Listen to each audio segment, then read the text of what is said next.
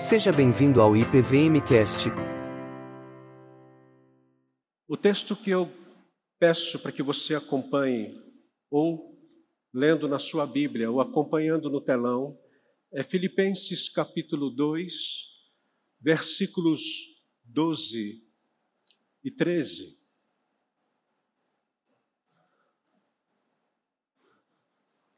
Vocês estão percebendo, pelo menos aqueles que estão aqui e também de casa, que nós estamos utilizando no versículo 12 algumas versões, porque é um trecho pequeno da palavra de Deus, aonde nós temos a seguinte palavra, Filipenses 2:12.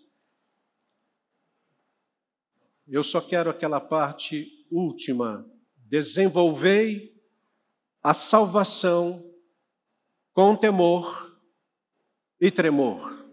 O slide anterior, se você quiser utilizar, Luciano, estava ótimo.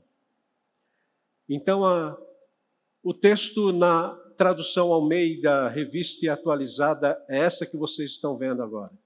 Desenvolvei a salvação com temor e tremor. Na NVI, ponham em ação a salvação. E na nova versão transformadora, trabalhem com afinco a sua salvação, obedecendo a Deus com reverência e temor. E agora o versículo 13. Porque Deus é quem efetua em vós tanto o querer quanto o realizar, segundo a sua boa vontade. Trabalhar e vencer eu vou procurar, depois que terminar o nosso encontro aqui, eu vou procurar a Elaine, para saber como é que ela toca e canta, olhando para nós e não olhando para o teclado. Ela faz isso, Pastor Cláudio faz isso, Fernando faz isso, enfim, eu olho essa turma tocando e fazendo desta forma, e a conclusão que eu chego é que não é apenas dom. Não é apenas dom, mas é trabalho. Muito trabalho. Eu imagino se fosse eu tocando, como se fosse eu sem o meu esboço aqui. Em março desse ano, foi lançado o livro Cabeça Fria Coração Quente, escrito pelo treinador do Palmeiras, Abel Ferreira, e membros da sua equipe técnica. Então segurem aí vocês que não torcem para o Palmeiras como eu, sou São Paulino, frustrado esse ano, e eu tenho aqui muitos de vocês que não são palmeirenses também. Mas ao escrever esse livro com a sua equipe, Há uma nota prévia na introdução do livro que diz assim: você vai acompanhar. Ao conceder o roteiro deste livro, encaramos este período de nossas carreiras no futebol brasileiro como se tratasse de uma corrida de Fórmula 1, um grande prêmio da Sociedade Esportiva Palmeiras, constituído por 78 voltas subtenda-se, capítulos, no qual, desde o momento em que entramos no carro para iniciar a prova, tínhamos um objetivo claro: trabalhar, trabalhar, trabalhar para vencer, vencer, vencer. Abel Ferreira, para aqueles que não são do futebol, ele chegou há dois anos no Brasil, é um treinador português, e que está trazendo uma revolução, uma revolução no futebol brasileiro. Este livro já foram vendidos 70 mil cópias. 5 milhões de reais já foram levantados. E toda a renda vai para assistir instituições sociais. E só para vocês terem uma ideia, nos últimos dois anos foram seis conquistas desse time. A última delas, a quatro rodadas antecipadas do Campeonato Brasileiro. Ok, você não é amante de futebol como eu. Então, deixa eu dar uma outra notícia, porque enquanto o Palmeiras estava conquistando mais um futebol, mais um campeonato, Rebeca Andrade, a nossa ginasta artística, lá em Liverpool, na Inglaterra, ela estava conquistando o título mundial da ginástica artística. E quando ela foi perguntada a que ela atribuía a vitória, a conquista do título mundial, ela disse: muito trabalho. Ou, no último domingo, foi a vez da maranhense de 14 anos, Raíssa Leal, tornar-se a skatista mais jovem a se sagrar campeã da Liga, da Liga Mundial de Skate Street. Perceba vocês que nós estamos falando de pessoas que trabalham, trabalham e vencem. Falando nisso, no próximo domingo nós temos início a Copa do Mundo do Catar. E há muito trabalho para vencer. E tomara que no final de dezembro a gente venha, pelo menos dessa vez, todos de verde e amarelo na igreja. Verde e amarelo não está muito bem ultimamente. Quando o apóstolo Paulo diz: desenvolvam a salvação de vocês, ponham em ação a salvação de vocês, e trabalhem com afinco a salvação de vocês. Paulo sabia de que não havia vitória sem trabalho. E aí você pode dizer que é muito fácil você falar, trabalhe, trabalhe. Mas quando Paulo escreveu esta carta aos Filipenses, e aqui existe um detalhe todo especial, Paulo estava na sua primeira prisão em Roma que na verdade Paulo teve na sua vida pelo menos quatro prisões. As duas mais difíceis foram essa, a primeira de Roma e a segunda da qual ele veio depois a ser decapitado. Mas quando ele foi preso pela primeira vez em Roma, houve ali um acordo para que ele ficasse preso na sua própria casa, que foi alugada e onde ele teria ali toda a guarda pretoriana para que ele não pudesse escapar daquela prisão. Agora entenda, durante os dois anos que ele ficou preso ali, ele trabalhou e muito. Nós não estamos falando de um sujeito que simplesmente diz trabalhe, trabalhe, mas nós estamos falando de alguém que sabia o que era trabalhar, haja vista que, durante os dois anos, ele fez um pequeno grupo na sua casa, onde constantemente ele pregava o evangelho, principalmente para os judeus que iam visitá-lo. Durante os dois anos, Filipenses capítulo 1, versículo 13, vai nos informar que ele evangelizou toda a guarda pretoriana. E durante esses dois anos, Filipenses 4, 22, vai dizer que ele também evangelizou a casa de César. Quem era César? O imperador. E foi nesse tempo que ele escreveu Efésios, Colossenses, Filemão e também a carta aos Filipenses. Portanto, quem diz para você e eu trabalhar é alguém que trabalhava e muito. O trabalho na vida cristã acontece quando nós vivemos a nossa salvação. Porém, a salvação, e aqui é importante eu explicar bem para vocês. A salvação não é uma conquista pelo trabalho, a salvação não é conquistada pelo trabalho. A salvação é uma dádiva da graça de Deus, um presente maravilhoso que nos leva voluntariamente ao trabalho. Pela graça sois salvos mediante a fé, isso não vem de vocês, é dom de Deus, ponto final. Mas a partir daí, nós temos que trabalhar. Aliás, há um texto paralelo a esse de Filipenses que está em 2 de Pedro, capítulo 1, versículo 10, na nova versão transformadora, ele diz assim, você pode acompanhar no telão. Ele diz: "Trabalhem ainda mais arduamente para mostrar que, de fato, estão entre os que foram chamados e escolhidos. Façam essas coisas e jamais tropeçarão. Então, se você considera como eu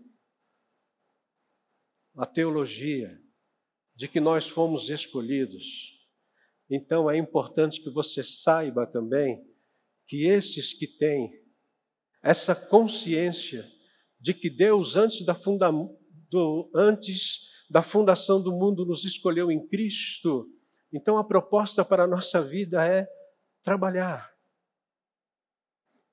Trabalhar na vida cristã tem pelo menos duas implicações. Primeira, livrar-nos da preguiça espiritual. Gente, tem muita gente preguiçosa. E essa preguiça é como você colocar a cabeça num travesseiro e viver o sono da morte. Um discípulo de Cristo que não trabalha, ele vai tropeçar. É o que diz Pedro. A segunda implicação é aquilo que nós chamamos de unificação ou mobilização onde é, reunimos todos os poderes de nossa alma para participar desse empreendimento que torna conhecido o reino de Deus. É quando nos ajuntamos, não só para louvarmos o Senhor, como estamos fazendo nessa manhã, mas é quando nos unimos para cumprir os propósitos da missão deixada pelo Senhor Jesus. Agora, para aqueles que trabalham, e para você que de repente, nesta manhã, for movido pelo Espírito Santo para tomar uma decisão na sua vida, eu posso dizer que trabalhar também tem as suas dificuldades.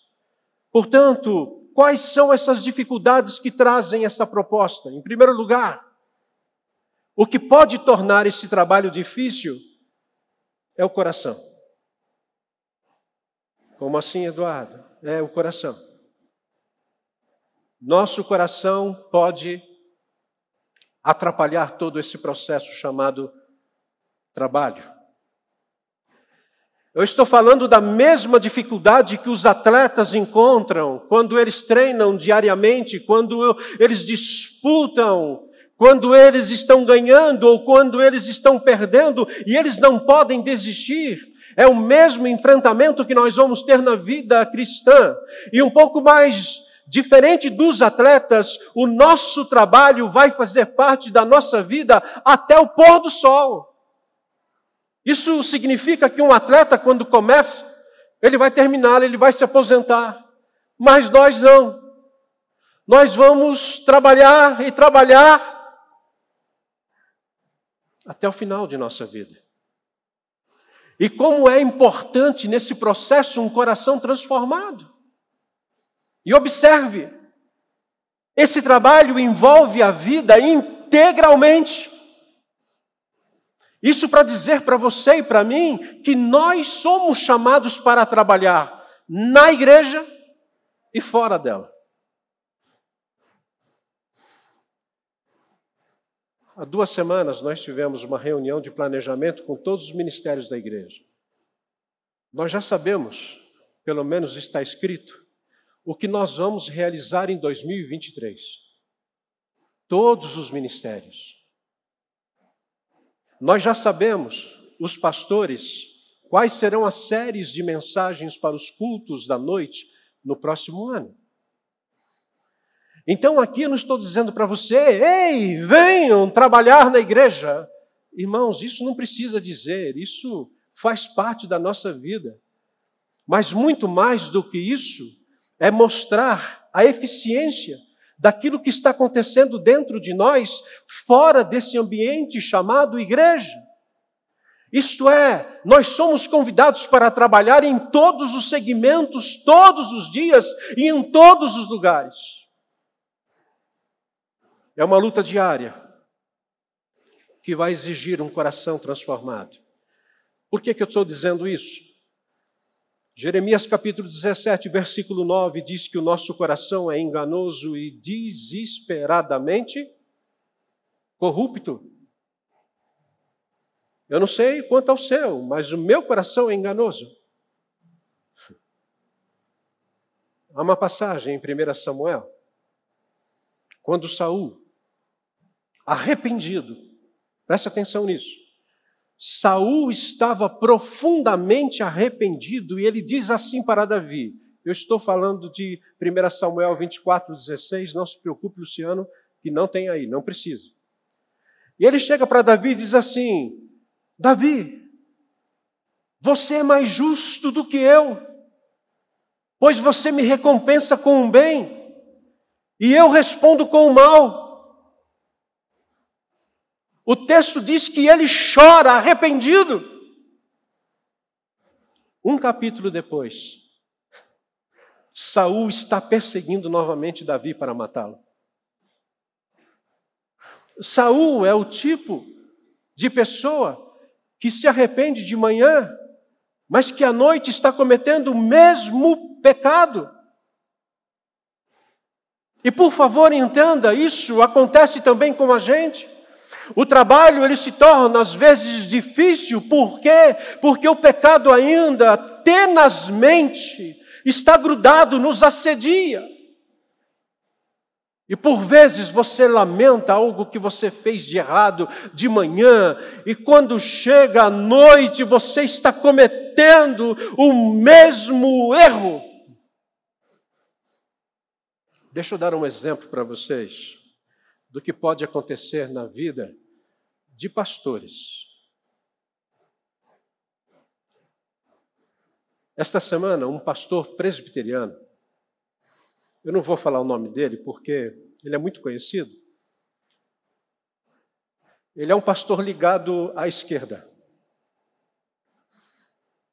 Ele é líder de uma ONG chamada Rio, de, Rio da Paz. Aí a sua cabeça já está procurando seus nomes aí, né? Ele usou as redes sociais no domingo passado para dizer que ele teve o carro roubado numa circunstância muito difícil. O que significa? Ele não explica qual é a circunstância difícil que ele, que luta pela paz no Rio de Janeiro, encontrou. Ele só diz que o carro dele foi roubado numa circunstância difícil. Pastor da esquerda. Aí um outro pastor, este, também presbiteriano, da direita, ele faz o seguinte comentário, para você ver como que é o nosso coração.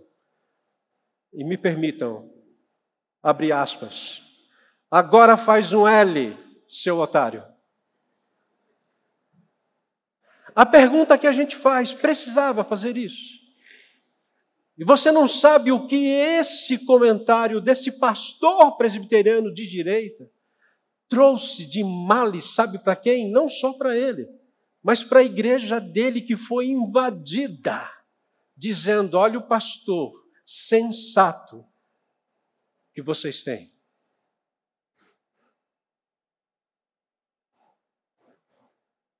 Provérbios 23, 15.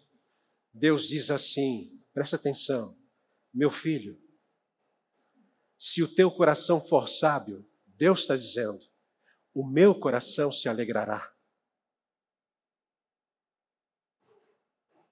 Um pouco mais à frente, Provérbios 23, 26, Deus diz: Meu filho, dê-me o seu coração, mantenha os seus olhos em meus caminhos. Portanto, talvez uma das suas grandes dificuldades em trabalhar seja o seu coração. Nosso coração é enganoso. Eu gostaria que você refletisse sobre isso. Em segundo lugar, o que pode tornar esse trabalho difícil é a decisão. Eu quero falar agora sobre decisão, porque há, há muita gente cuja decisão é ser um cristão nominal frequentador de igreja. E deixa eu dizer para você que nas entrelinhas nós chamamos isso de consumidor. E nós não estamos ofendendo, por favor. É uma maneira de nós entendermos quem é e quem não é. Nós temos muitos cristãos consumidores. E eu diria para você com todo carinho: isso pode, Arnaldo, lembrando aqui do esporte. Pode. Pode. E se você for um cristão nominal e consumidor, talvez você será muito feliz. Muito feliz. Eu só diria para você tomar cuidado, muito cuidado, porque a proposta de Jesus, ela é muito diferente e a proposta de Jesus em relação a isso, ela vai chamar você a tomar uma decisão. Por exemplo, você pode acompanhar a leitura que vai aparecer aí de Mateus capítulo 7, versículos 13 e 14, quando Jesus diz exatamente assim: Entrai pela porta estreita. Larga é a porta e espaçoso o caminho que conduz para a perdição, e são muitos, muitos os que entram por ela. Versículo 14: Porque estreita é a porta e apertado o caminho que conduz para a vida, e são poucos os que acertam com ela. Muito bem, agora olhe para mim. Eu diria para você, que é um abuso da graça. Um abuso você entender que a graça, no final de tudo, ela vai recompensar a todos. Gente, os rios de água viva, as ruas de ouro prometidas lá em Apocalipse, do novo céu e da nova terra, eles existem para serem desfrutados depois, não agora. Você vai encontrar isso, talvez, entrando pela porta larga e pelo espaçoso caminho que a porta larga leva e conduz você. Mas quando você decide por isso, quando você decide por ter uma vida nominal apenas, você está contrariando a vontade de Cristo. Por isso que eu não tenho nenhum receio em dizer que a vida cristã é uma decisão pela porta estreita. O caminho para o céu, aqui da terra, aqui da terra, é sim o mais difícil. E o que me chama a atenção nessas palavras do Senhor Jesus é quando ele diz que muitos, Repito, muitos estão entrando por esta porta e estão caminhando neste caminho, e são poucos, poucos que estão entrando pela porta estreita. Isso me faz lembrar que todos sabem qual é a porta e todos sabem qual é o caminho e todos estão fazendo as suas escolhas. Qual é a sua escolha? Qual é a porta que você está acessando e qual o caminho que você está andando hoje? Em terceiro lugar, o que pode tornar esse trabalho difícil não é apenas o coração, não é apenas a decisão, mas é também a descrença e a desvalorização. Por quê? Porque você está me ouvindo até agora e pode chegar à, à seguinte conclusão, Eduardo. É verdade, o meu coração é um caso sério. E eu confesso, Eduardo, que por muitas vezes eu tenho optado pelo caminho largo. E eu não tenho conseguido administrar essas coisas. Por vezes eu percebo o quanto eu sou atraído por este caminho, deixando de lado o caminho estreito com as suas dificuldades. E isso mostra, Eduardo, que eu não tenho poder para nada. Desculpe, mas se você pensa assim, a questão não é o poder. A questão é a descrença e a desvalorização. A questão que você está enfrentando não é o poder ter o poder, mas é o quanto você está se tornando descrente diante daquilo que é o Evangelho e o poder transformador de Deus em Cristo. Isso porque o texto que nós lemos diz no versículo 13: porque Deus é quem efetua em nós tanto o querer quanto o realizar, segundo a sua boa vontade. Isso significa que quando nós não cremos e nem valorizamos o que Deus fez pela graça, o nosso coração será sempre de pedra e nós jamais seremos usados pelo Espírito Santo. Verdade. Enquanto você teimar em pensar, em descrer, em desvalorizar o Evangelho, eu diria que você vai ter um coração petrificado e não vai ser usado pelo Espírito Santo do Senhor. Há uma passagem de Ezequiel, capítulo 36, você pode acompanhar no telão, que diz assim: Darei a vocês um coração novo e porei um espírito novo em vocês. Tirarei de vocês o coração de pedra e lhes darei o coração de carne. Porei o meu espírito em vocês e os levarei a agirem segundo os meus decretos e a obedecerem fielmente às minhas leis. Muito bem, sabendo disso, sabendo dessa promessa de Deus para as nossas vidas, eu posso então dizer que Deus fez por você aquilo que você não seria capaz de fazer. Isto é, graça. Foi Deus quem deu um novo coração. Foi Deus quem deu o Espírito. E se você compreende essas coisas, então valorize. Porque por muitas vezes nós estamos dando ouvidos ao diabo que afirma que você não é capaz. Jesus vai usar você. A Bíblia diz: buscar-me-eis e me achareis quando vocês me buscarem de todo o vosso coração. Eu conheço a minha vida, e talvez quem conhece melhor do que eu, lógico, além de Deus, é minha esposa. Mas eu digo para vocês que eu jamais, por mim mesmo, teria condições de estar onde eu estou. Jamais.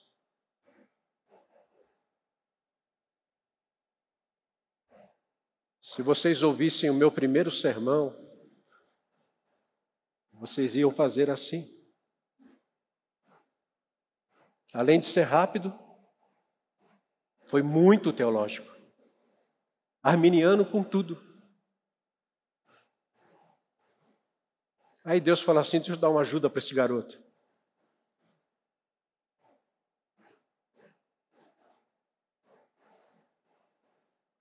A graça que opera na nossa salvação, ela continua trabalhando enquanto nós estamos trabalhando. A mesma graça que nos deu um novo coração, a mesma graça que nos deu o Espírito, é a mesma graça que continua em nós quando nós estamos desenvolvendo a salvação. Deus não nega sua graça para ninguém. Cuidado com a sua teologia. Então, deixa eu arrumar.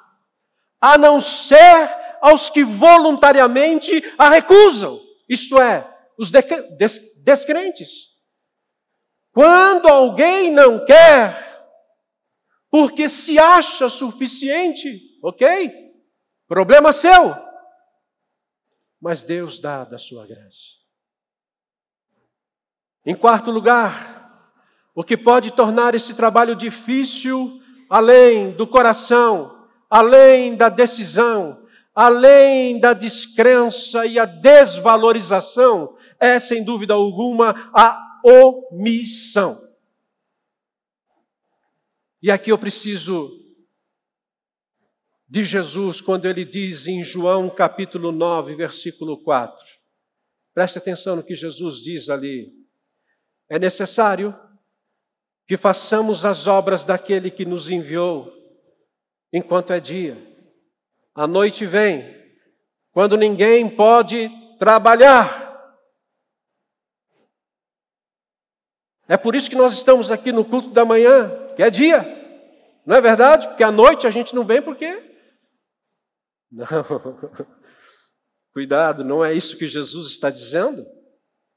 O dia quando Jesus diz trabalhe durante o dia, é que Jesus está aqui dizendo que o dia simboliza a vida e as oportunidades, e a noite, sem dúvida alguma, aponta para a morte.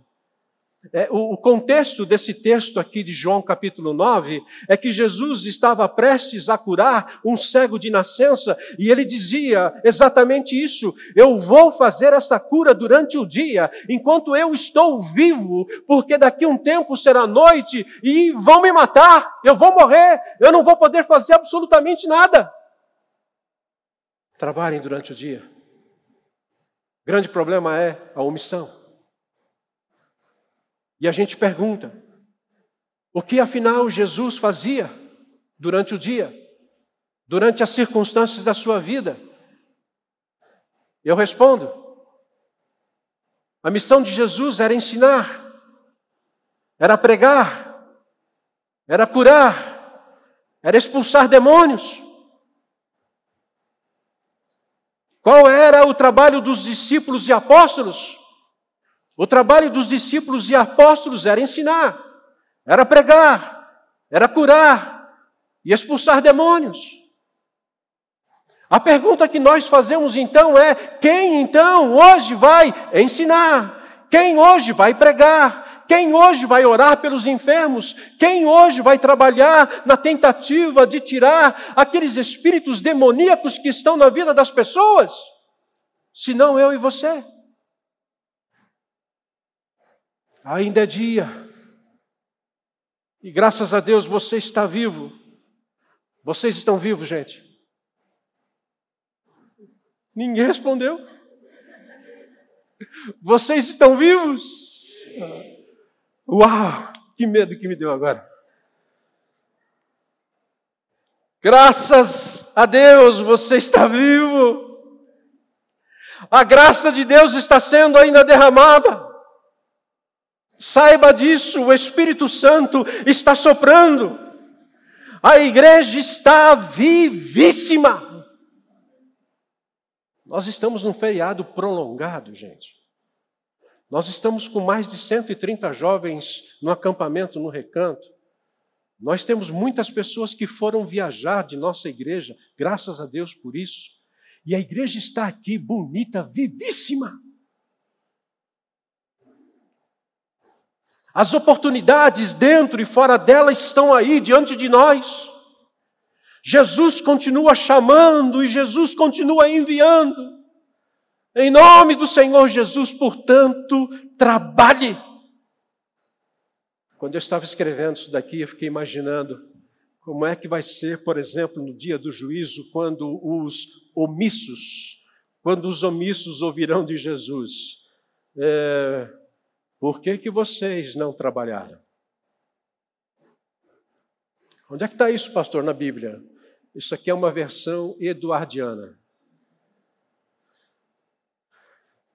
Por que, que vocês não trabalharam? Eu dei a vocês o tempo. Eu dei a vocês as oportunidades. Eu dei a vocês o Evangelho, eu dei a, a vocês pessoas para ensinar vocês, eu dei a vocês a missão, eu dei a vocês o empreendimento, eu dei a vocês as condições financeiras para você investir na igreja de Cristo. Eu até prometi a vocês o galardão, por que é que vocês não trabalharam?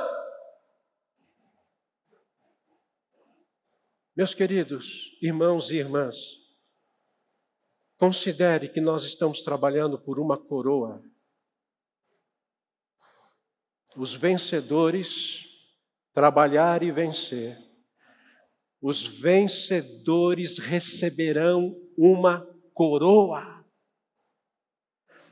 Os vencedores, biblicamente falando, sentarão num trono junto com Cristo.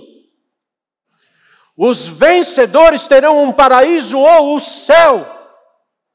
Os vencedores terão uma vida eterna com Deus e Cristo. A nossa salvação não pode ser renegada a um segundo plano, não seja omisso. Portanto, diante dessas dificuldades, será que eu e você conseguimos desenvolver a nossa salvação? Será? Eu respondo sim. Nós conseguimos. Não por nós. Mas considere novamente a palavra de Paulo, porque Deus é quem efetua em nós tanto querer quanto realizar segundo a sua boa vontade. Ele mesmo vai dizer depois que essa obra que ele começou, ele vai terminar. E por ser uma tarefa vital, ela deve, ela deve ser feita, como diz o texto, com temor e tremor. Com temor e tremor. Isto é, não no espírito de indiferença, de mente dividida, mas no espírito de sinceridade, unidade de propósito. Não no espírito de desrespeito e desprezo arrogante para com quem quer que seja. Faz um L, seu otário. Não! Para com isso. Nada de desprezo arrogante mas no espírito de temor de ofender a Deus e o temor de ofender o próximo. Não no espírito de confiança em si mesmo, mas no espírito de confiança em Deus. Não no espírito de soberba e de justiça própria, mas de profunda humildade. E aqui eu quero encerrar com três implicações para refletirmos e praticarmos. Lembrando que a proposta bíblica que o apóstolo Paulo coloca em Filipenses 2, 12 e 13 é esta: desenvolvam a salvação de vocês. Ponham em ação a salvação de vocês e trabalhem com afinco a salvação de vocês. Primeiro, a salvação é um processo, gente. Ela começa quando nós reconhecemos o pecado em nós, e quando nós reconhecemos o pecado no mundo, a salvação começa quando nós reconhecemos que não há nada de bom em nós que possibilite esse trabalho. É por isso então que, arrependido, eu busco perdão em Jesus, que morreu a nossa morte, pendurado e pregado naquela cruz. Em outras palavras, a salvação começa quando eu me rendo ao perdão e graça do nosso Redentor, que é Jesus.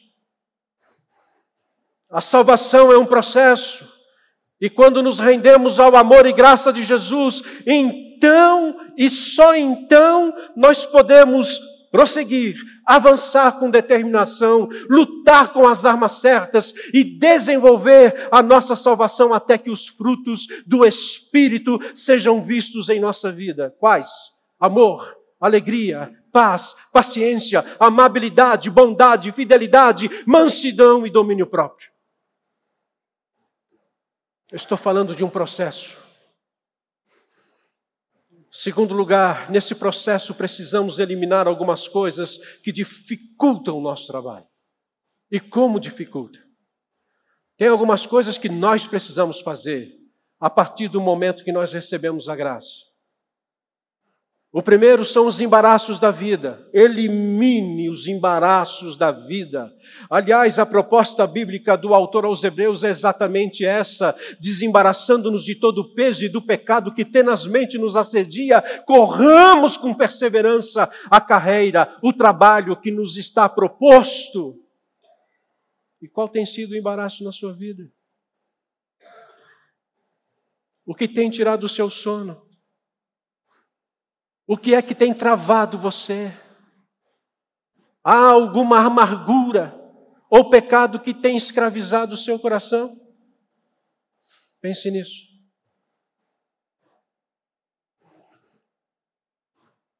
Nós precisamos também eliminar a tristeza e o desânimo.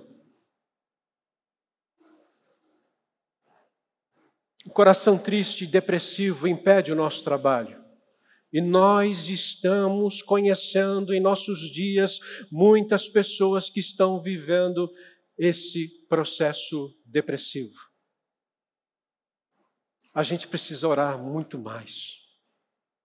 Foi lido aqui o texto: Por que está abatida a minha alma? Por que te perturbas dentro de mim?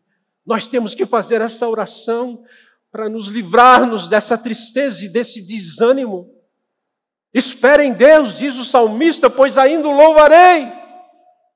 Mas deixa eu dizer uma coisa para você: enquanto você está vivendo isso, enquanto você está triste, enquanto você se sente depressivo, enquanto você está orando, porque está abatida a minha alma, deixa eu dar uma dica. Enquanto você espera, trabalhe. Fazendo o quê? Trabalhe. Uma outra coisa que precisa ser eliminado é a preguiça espiritual. Isso aqui é um outro grande impedimento. Se você é daqueles que já não ora mais, se você é daqueles que já não lê mais a Bíblia, e se você é daqueles que está indo para a igreja, mas sem alegria, tem alguma coisa errada aí. E esse problema não é com a igreja. Esse problema é com você. A preguiça espiritual é um grande impedimento. E uma outra coisa que nós precisamos eliminar, eu estava pensando muito nisso, mas eu vou colocar. São os amigos e parentes que nos atrapalham. Não mexe com meus parentes, não. Não.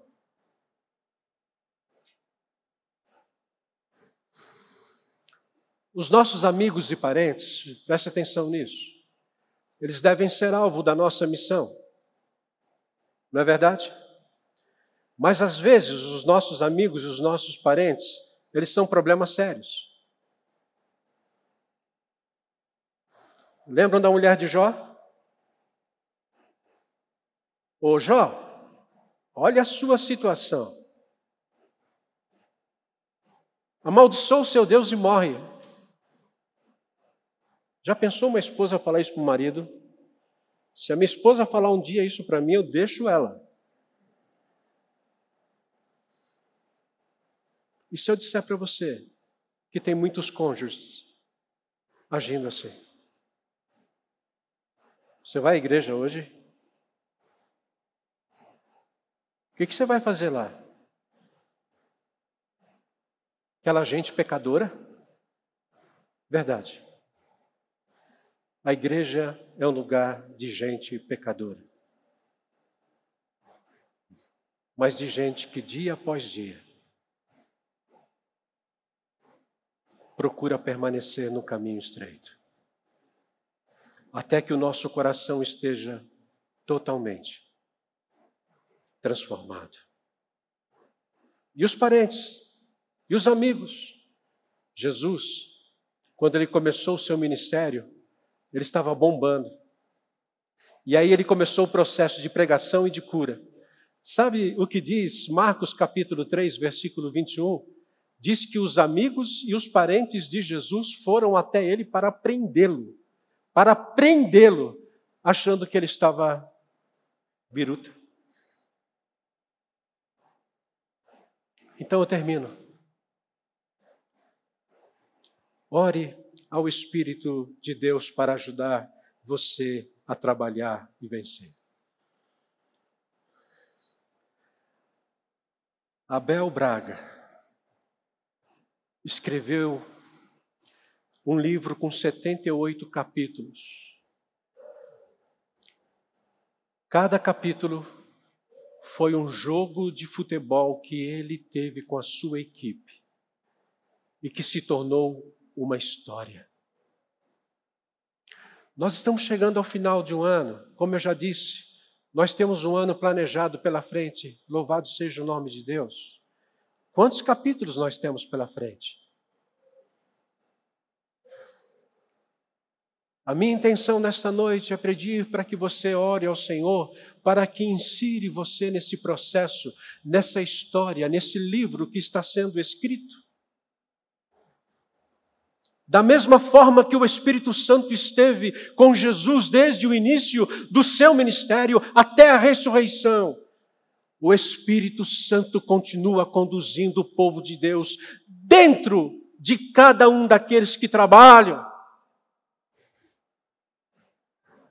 É a Ele que nós devemos implorar, é a Ele que nós devemos orar. Sopre forte sobre a minha vida, Espírito de Deus aviva minha alma e levanta a sua igreja. Faz isso, Senhor, nesses dias conturbados, da mesma forma que o Senhor fez com aqueles ossos secos de Ezequiel 37, que reviveram e se tornaram um grande exército preparado para a vitória. Ore a Deus, se consagrando e dizendo a Ele: Eis-me aqui, Senhor, nessa manhã.